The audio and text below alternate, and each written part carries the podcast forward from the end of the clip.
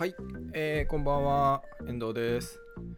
えーウェブマスターのまったり30分のお時間でございます。毎週木曜日夜8時から30分間まったりゆったりと雑談配信をしております。ウェブマスターの手帳のアカウント、えー YouTube チャンネル、Facebook ページ、あとはペリスコープで雑談配信をしております。音声大丈夫ですかね？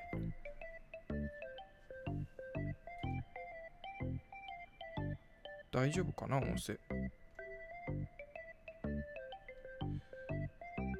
ちょっと。あー、千田さんどうも。今日もありがとうございます。千田さん、あの、音声大丈夫ですかね？すみません。僕、ちょっと手元で 今確認できなくなっちゃって。まあ、大丈夫そうであれば、えーこのままやっていきたいと思うんですが、大丈夫そうかな？大丈夫なはずなんですけどね。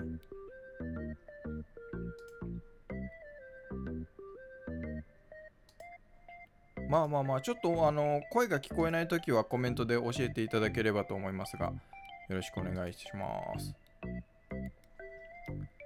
こ、なんかすごいな。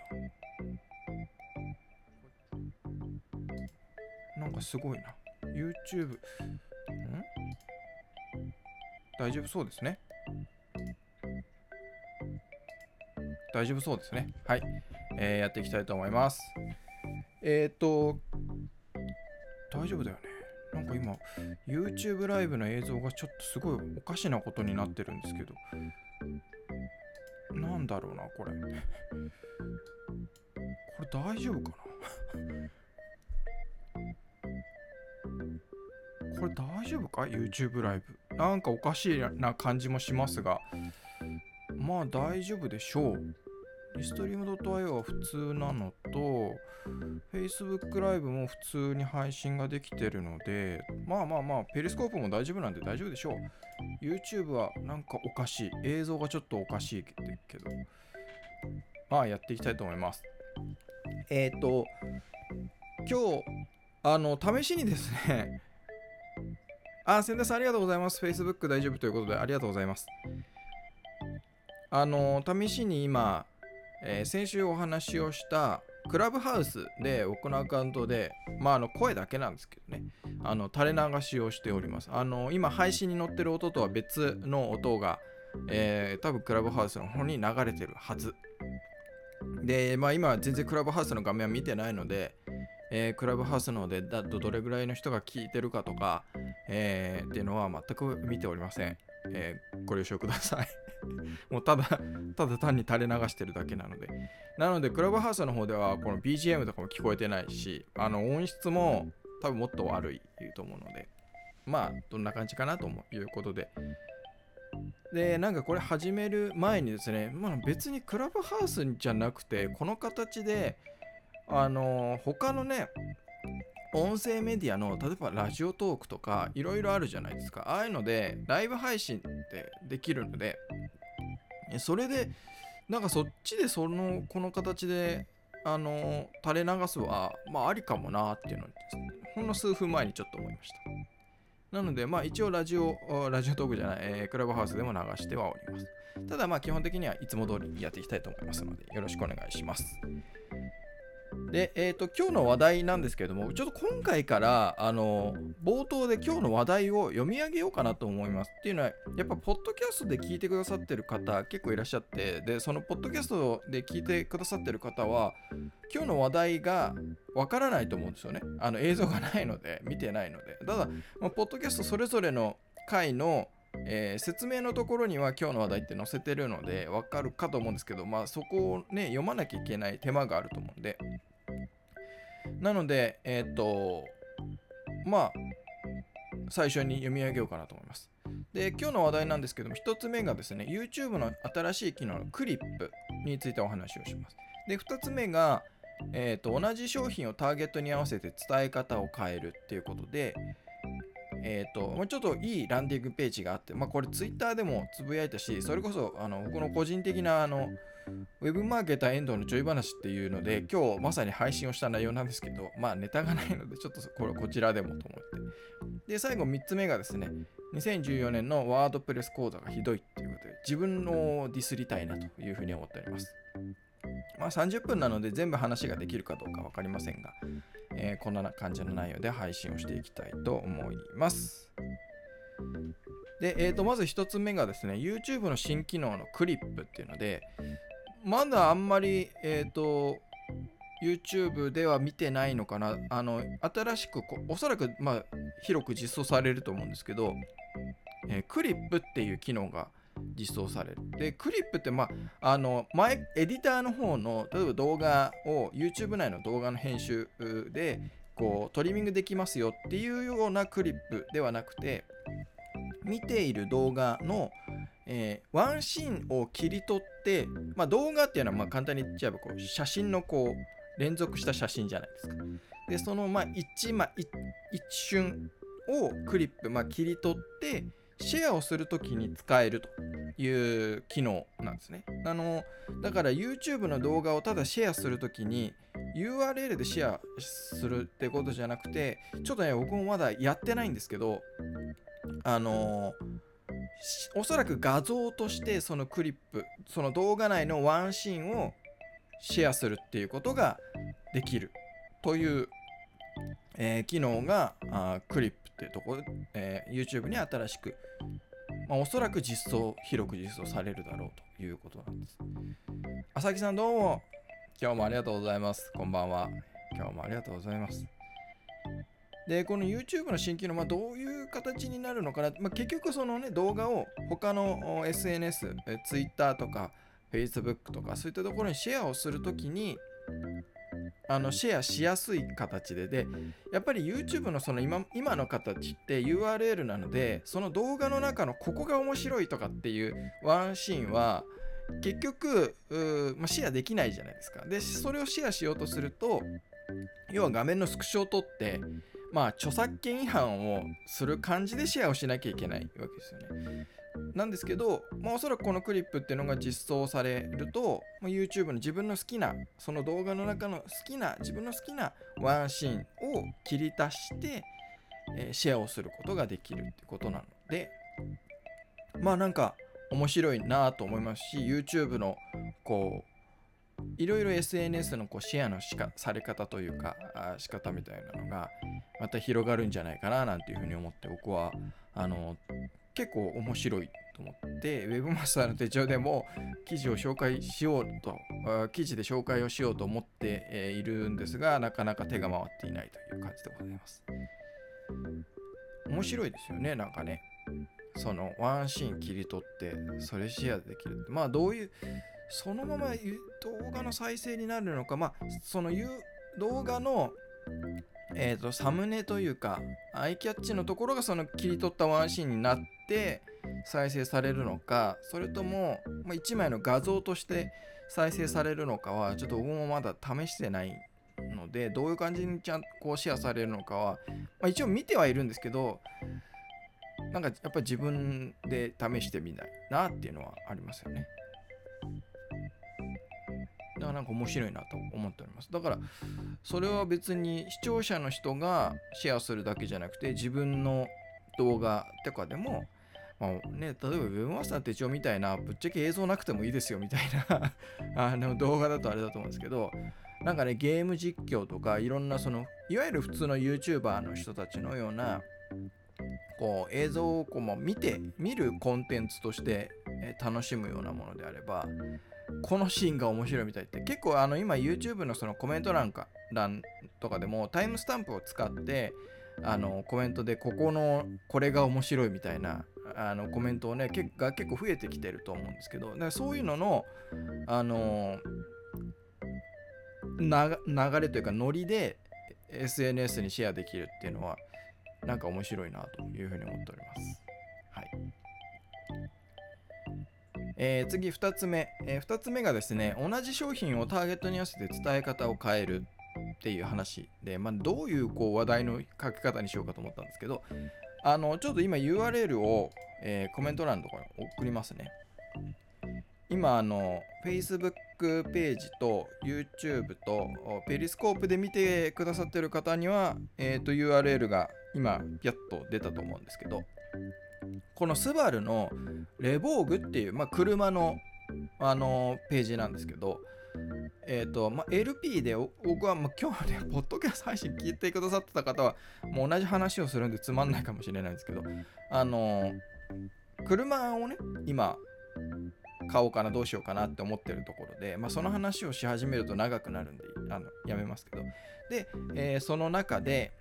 このスバルのレボーグっていうのが、まあ、インスタの広告で出てきたんですよ。で、見に行ったら、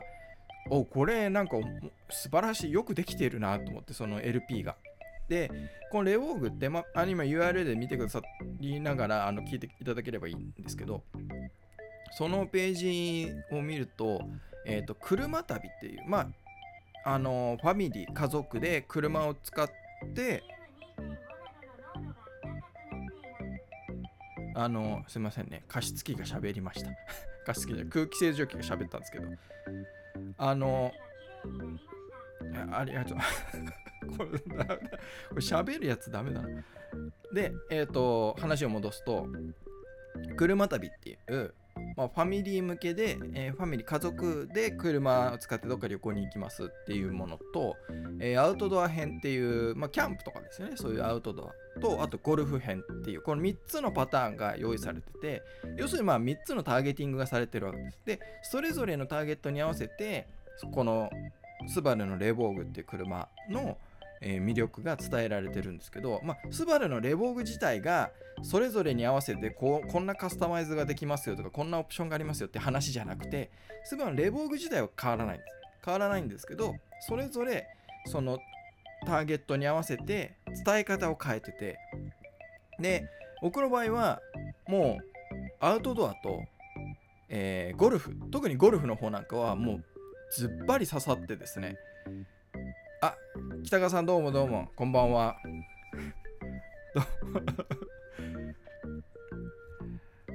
あの朝木さんえっ、とこれが今時の LP ですかっていうコメントですけど僕はあのすごくいいなと思ったんですよ。でまあその理由がですね。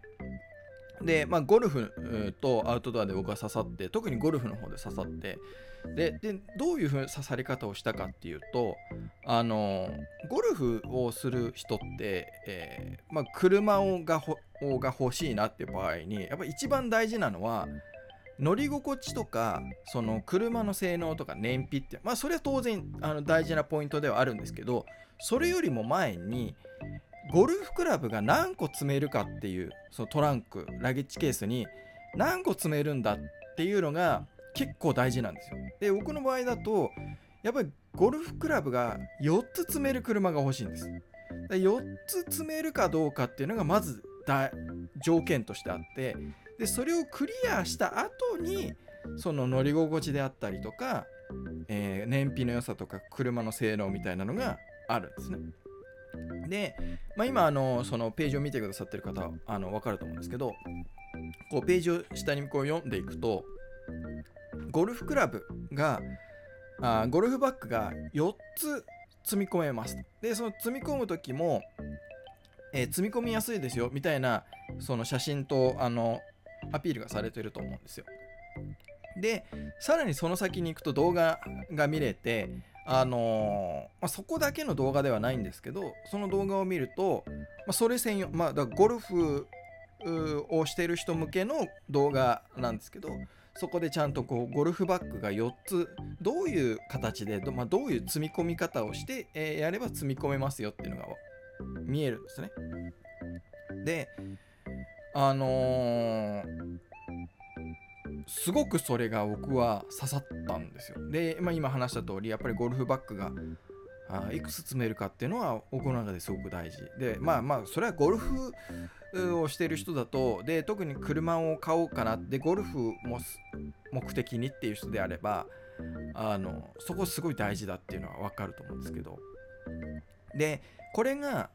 アウトドアの方に行くとそういうあの同じトランク、まあ、ラゲッジスペースについてもそういう切り口というかそういう伝え方はされてなくてまた別の伝え方がされてるんですね。えーそのキャンプに行く人とかアウトドアに行くアウトドア目的でその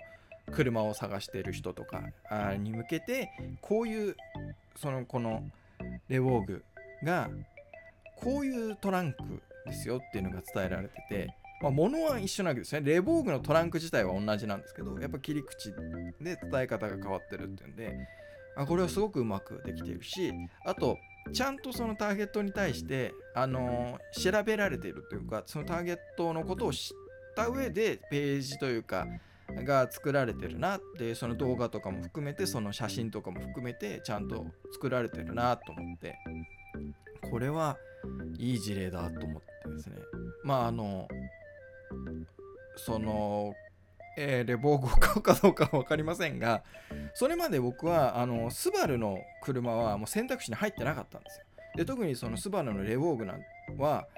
選択肢に入ってなかったんですね。で例えば、えー、車のそのトランクの積載、まあ、容量というかね、えー、広さみたいなので調べている時に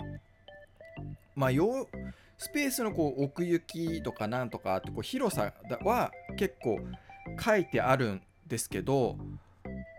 もうまさに今千田さんがコメントをしていただいたように今までは実写を見てサイズ感を判断するしかなかったんですよね。もうもうまさにそれなんですよね。やっぱり実写を見たりとかあとはそのネット上のそのサイズの寸法とかでしか判断できなかったんですよ。なのでじゃあそのサイズの寸法があったとしてもゴルフクラブがどう詰めるのかっていう本当に詰めるのかみたいなのってやっぱりこうね実写を見たりしないと分からなくてまあ中にはたまにですねそのトランクのそのスペースまあラゲッジスペースであの動画でね車を紹介するような方でこう、えー、ゴルフクラブが載せられますとかってまあ一つを載せてる人とかはいたりするんですけど一つじゃないんだよみたいな。一つは別にどの車でも入るから みたいなのを常々思ってて。でそのであと文字として、えー、例えばま4つ積み込めますとか書いてあるんですけどその積み込めるっていうのはどういうことどういう状態なの？みたいなのまで知りたいわけですよね。どういう積み込み方をしたらそう4つ積み込めるのか。で中にはひどいのとかは、えーまあ4、4, つ、まあ、5人乗りだとして前のね、えー、運転席とその横の助手席以外を倒せば4つ積み込めますみたいなのがあったりしていやいやそういうことじゃないんでもう全然ゴルフやる人のこと分かってないでしょあなたみたいなのページもあったりするんですよ。でそういう中でこのあのレボーグのページはよくできてるなってちゃんとちゃんとやっぱりそのターゲットのことを調べて、えー、どういうニーズがあってであのどういうこうそういう人たちに対して訴求をしたらいいか伝え方を伝えることと伝え方をしたらいいのかみたいなのがちゃんとできてるなというふうに思っているので。あの北川さんぜひ今ご飯作りながらで見れないかもしれないですけどあのお時間ある時にぜひ 見ていただければ。一応あのこの動画あのアーカイブが残りますけどその説明欄のところにも URL 載せてあるのであのそちらから後で見ていただきあと、あのー、これ一応な広告の LP に使われてはいるんですけどレボーグのあのウェブサイト普通に検索してあの見つかるレボーグのウェブサイトの中腹ぐらいにも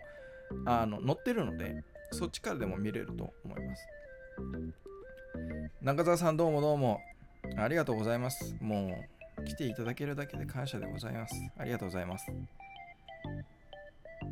なので、まあ、やっぱりこう、なんて言うんですかね、その、同じ商品、これはなんか LP っていうよりかは、その、まあ、ネットショップとかでもそうだと思うんですよ。同じ商品を、でも、やっぱりターゲットっていうか、まあ、ペルソナが何人かあると思うんですよね。で、あるような場合に、やっぱり、それぞれにこう合わせた見せ方というか伝え方。で同じ商品でその商品自体が何か変わるわけじゃないんだけれどもペルソナというか、まあ、ターゲットに合わせて伝えるべきこととあの刺さること。あのちょっとずつニーズが違ったりするわけじゃないですか。だからそういうところで伝え方とか伝えるべきこと伝え方っていうのは変えこういうふうにこう最適化するだけでこれだけこう刺さるんだなっていうのがあったのですごくいい事例だなと思って僕はあの参考自分自身もこういう参考にしたいし、えー、でやっぱり中途半端にそのターゲットのことを知った気になるのではなくてやっぱりちゃんとそのターゲットのことをちゃんと知るっていうことがやっぱり大事だよなっていうのを改めてなんか実感したんですよね。その今も話した通りそのゴルフのクラブが、ね、ゴルフ行く人はゴルフクラブ1個でみたいなあなんかゴルフのクラブゴルフバッグが乗るかどうかが気になるんだよねみたいなんで多分ゴルフしたしたしたことがない人は1個って発想になっちゃうと思うんですよ。でも例えばその、まあ、ゴルフっていうのは、まあ、1人からもできますけどまあそれってそんなに、えー、機会は多くない。んで、まあ、大体2人から4人なんですよね。1組マックス4人なんで。とじゃあちょっとみんなそうおのおのバラバラで行くってんだったらいいんですけど例えば近所だとか途中でピックアップして一緒に行きましょうなんていう時であればその人たちの分のゴルフバッグを車に積みたいわけですよ。例えば旅行にみんなで行きましょうっていう時にあの車でおのおのあの行くんじゃなくてそのみんなで一緒に車で行きましょうなんていう時にえっ、ー、とまあ例えば4人います。と。で2人分はそのバッグ、えー、旅行で持っていくバッグが載せられるんだけどあと2人分は載せられないからちょっと宅配便で送ってってそりゃないでしょってなるじゃないですか。でこれゴルフも一緒でゴルフバッグがその4つ、ね、4人で行くなら4つ、まあ、マックスが1組4人なのでなのでまあ4人ぐらいは乗せていきたいっていう場合であればやっぱゴルフバッグまああとはゴルフバッグプラスあのそれぞれのね荷物のバッグがあるんですけどゴルフバッグ4つっていうのはまあ乗せられるのが理想なわけですよ。で置くとしてはその 4, 人4人分までは乗せたいっていうのがあるのでだからそういうとこなんですよね。あのダーケットを知るっていうかそのちゃんとね自分たちのそのペルソナについて調べる知るっていうのはそういうことだなっていうのは結構すご強く感じたところなんですよ。であとのそれ以外のところまあ正直ですねあのー、ファミリー層のところは僕は全然刺さりませんでした。でもそれはそうですよね。僕、あのファミリー層で車欲しいと思ってないんで。で、それでいいと思うんですよ、僕は。あのー、ファミリー層向けの伝え方。で、それぞれそのターゲットの人たちに刺さればいいので、それに合わない人に刺さる人は全くないじゃないですか。で、あとアウトドアのところなんかも、まあ、正直僕のあの考えっていうかあれだと、まあ、ゴルフで使える車っていうのは、まあ、アウトドアでもいけるなっていうところとただそのアウトドアでいけるあのゴルフのところにはその性能が書いてないんですよレボーグのとある機能ある性能については書いてないんですけどアウトドアのところでは書いてある機能があってそれはもうまさにあなるほどじゃあこれ全然アウトドアでも使えますねみたいな。アウトドアのそのなんかいろんな道でもあこれいけますねっていうのが分かって。これはやっぱりうまくできてるなっていうのは思いました。千田さんが、まあ、食事中の方はすいません、まあ、読み上げるのもどうかと思うんですけど僕も。あの犬好きなオーナーが散歩の際に犬のうんちを車内に持ち込みたくないのでリアワイパーにうんち入りのビニール袋を引っ掛けてました。あそういうことだと思うんですよ。あそういうことでどういうことかってあるとそのなんかペットがいる。で、えー、犬もその車に乗せるとかであればそういう人向けのなんか伝え方ってやっぱあると思うんですよね。今、あの、千田さんがコメントで書いてくださったみたいな形で、そその人たちがこう車でこういうことがしたいこうなってるかどうかが知りたいみたいなのってそのただその車の一般的な一般大衆にあの向けのページではやっぱ分からないし何て言うんですかねうん、伝わりきらないところだと思うんですよ。で、その、えっ、ー、と、スバルのレボーグのページでその動画とかを見るとやっぱり自分が使ってるシーンがよりリアルにイメージしやすいのであこれだったら全然使えるなっていうのが分かるんですよねただその動画を見てるだけでもわざわざそのあのメーカーまで行ってメーカーの店舗まで行って実写を見たりしなくてもあこれはいけそうだなって目星が結構高くつけられるのでだ他のなんか、うん、他のメーカーもちょっともう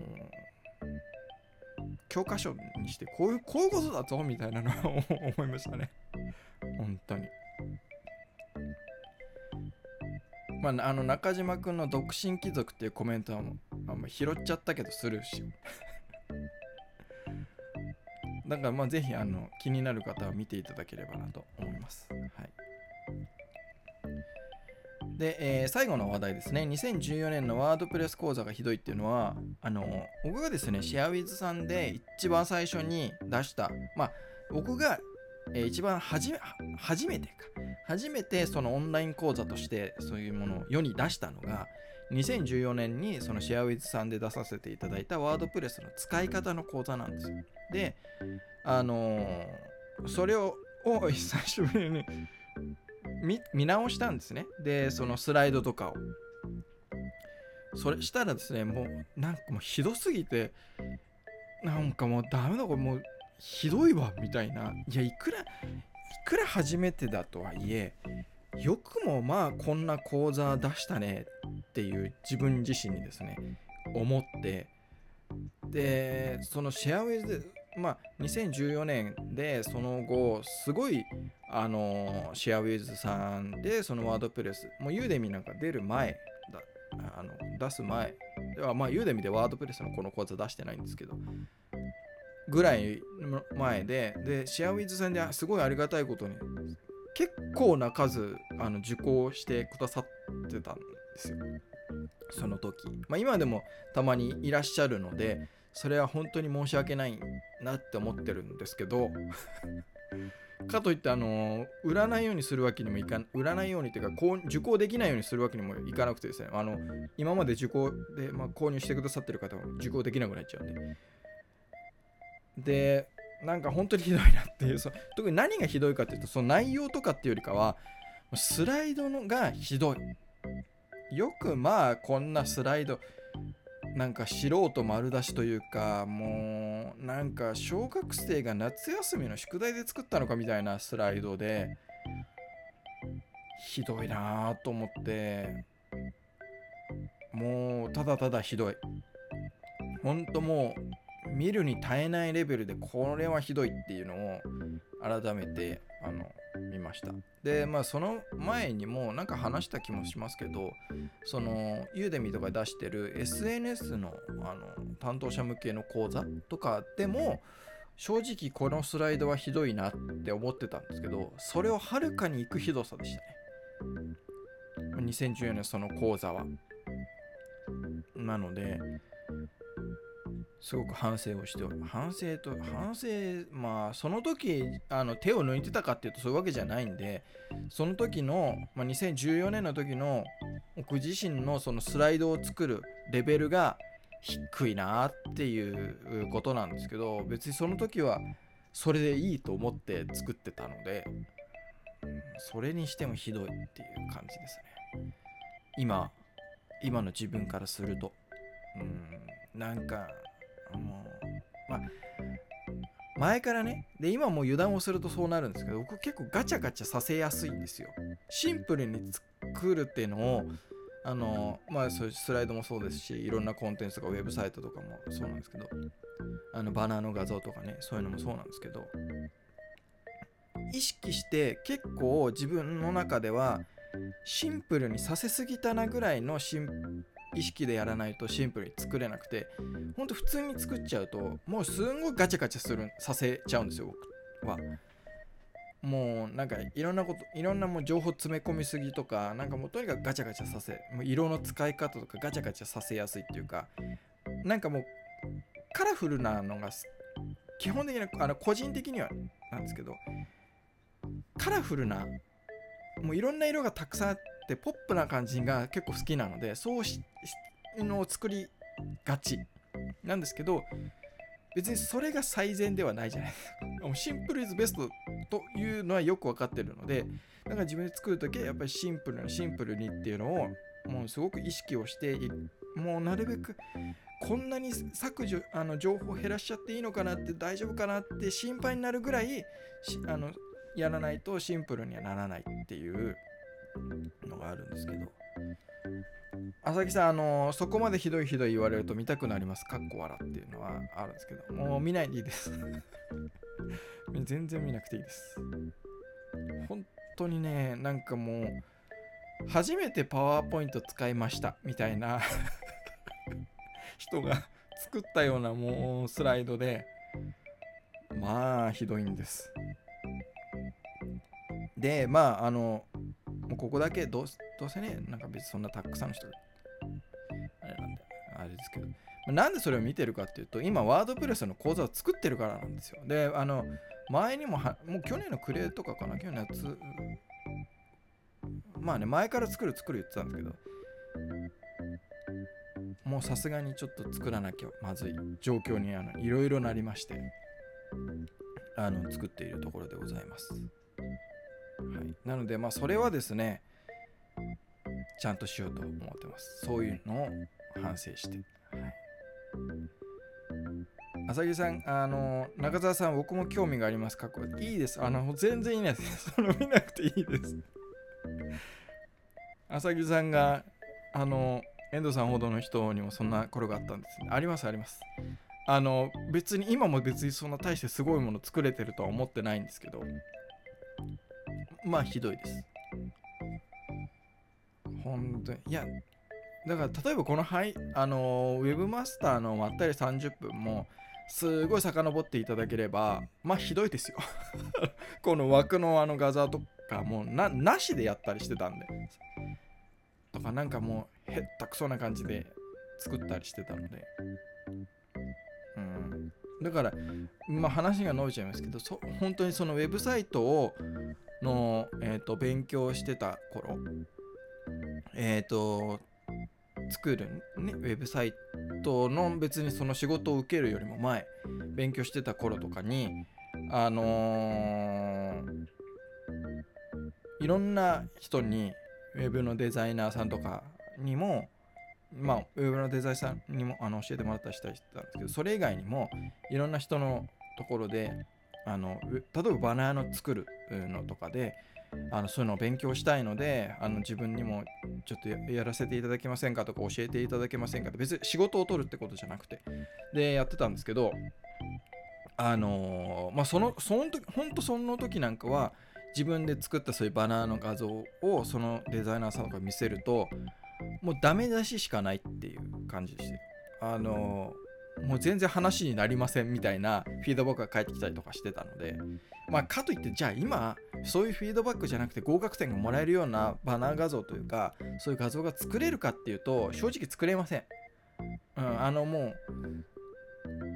どっちかっていうともう、うん、必要十分必要最低限なものができてりゃいいっていう別にそのバナーを作ることでお金をもらうわけじゃないからそれによって生まれる成果が出せればいいっていうことなのであの別にそんな立派なものが作れるわけじゃないんですけどっていうのはあのこれウェブサイトの作るのを一般的にこうウェブサイト作れますっていうようなサービスをやらなくなったのも同じ理由なんですよ。ウェブサイトをやっぱりそのデザイナーさんとかそれこそ朝木さんとかねそういうちゃんと作って、えー、そのデザインもちゃんとしてっていう人たちと同じクオリティっていうか同じレベルでやっていけないなって思ったんですよ。その人たちと勝負しても自分はもう全然遠く及ばないから全然勝てないっていう判断をしたんですよ。なので、もうウェブサイトを作るっていうのはやめて、まあもちろんそのクライアント、今のね、クライアントのところとかで作るってことはありますけど、それでお金をもらうっていうことはしなくなったんです。その先でコミットするっていうことに変えて、なのでそのウェブサイトっていうのはもう必要最低限は作るんですけど必要最低限でそれに対してお金をいただくっていうのは諦めたっていう。まあ僕はもうそんなあのまあねそういう話をすると例えばデザインはもうインプットの量だみたいな話になっちゃうんですけどそれだけじゃなくてやっぱ自分には無理って思ってだからフォトショップにしてもイラストレーターが全然使えないですしいやもう使えって言われれば使うんですけど例えば Photoshop でもあのー、それこそね、フォトショップの職人さんっていらっしゃるじゃないですか。インスタとかで見てても海外の人とかでもう、なんかね、全然違う素材からもうガチななんか別のもの作り上げちゃう人とかっているじゃないですか。とか、その、ね、人物の写真のその加工とかでもすごいなって思うんですよ。だからその人たちレベルはとてもできないんで、うん、感じです。なので僕は全然。もうそこでは勝負でき、負けちゃうんです、その土俵に上がっちゃうと。北川さんが時間差でひどいって思えるのがすごいです。まあ、それは成長なのかは分かりませんけど、ひどいです。6年、つい6年前ですけど、ひどいです。朝木さん、いやいや、私もまだまだ精進しなければとおっしゃってますけど、まあ、朝木さんというか、WebE さんが作る、人類で作るウェブサイトは、本当にすごい、あのー、デザインが素晴らしいなっていうふうに思ってるので、うん、まあ、あの、勝手に、ピンタレストにあのピンさせていただいておりますけど、デザインを少し押してね。中島君が作ってる最中は気がつかないよねっていう。いやほんとそうなんですよね。なんか作ってて作ってる時ってなんか楽しくなっちゃって作ってて後から見直すとうわひどみたいな。だからそっからもどんどんどんどん削除するねけあの消していくんですけど。うん千田さんが岐阜県の自動車学校で褒めちぎる自動車学校があります。へえそんなのあるんですね。褒めちぎまあ褒めて伸ばすっていうのはまああるとは思うんですけどね自信を持って。でもねダメ出しも大事だと思うんですよ僕は。だからまあ僕は批判をすることに対して肯定派あの派っていうか推奨派なのはそうそういうところなんですけど。やっぱりダメ出しをされたりとか批判を誹謗中傷はまた話は別ですよ。ただ批判としてちゃんと成り立ってる批判はあのやっぱそれがないと成長されないと成長できないと思ってて。だから結局そのあの怒ってくれる人が大事だっていう話なんですよね。自分に対してこうやっぱりこうダメ出しをしてくれないと。でねそういうダメなフィードバックダメなフィードバックって言うと違うな。えっ、ー、とフィードバックとしてここがダメだよっていうのを言もらいたい時にそれがもらえなくてここがいいですねあれですねって言われちゃうと僕はあんまり合わない。なっていうか成長が鈍るなっていうか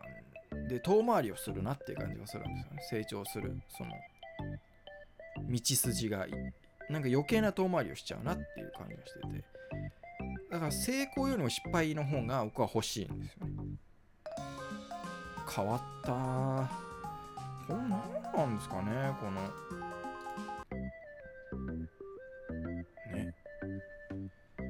はい。まあ、というわけで今日もお時間となりました。もう38分になっちゃった。10分もオーバーしちゃったので、えー、第216回のウェブマスターのまったり30分はこれぐらいで終わりにしたいと思います。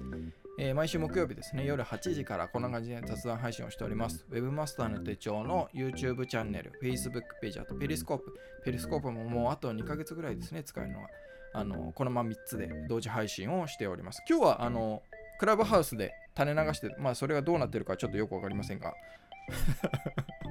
どうなってるかはよくわかりませんが、えー、今回、まあ毎回やるかどうかはわかりません。うん、多分やんないです。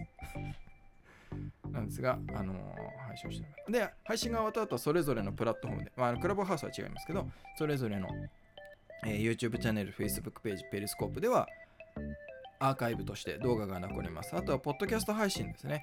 Google Podcast とか Spotify とか Apple Podcast などなどで、ポッドキャスト配信もしておりますので、気になる方は Webmaster のまったり30分で検索をして、えー、いただければと思います。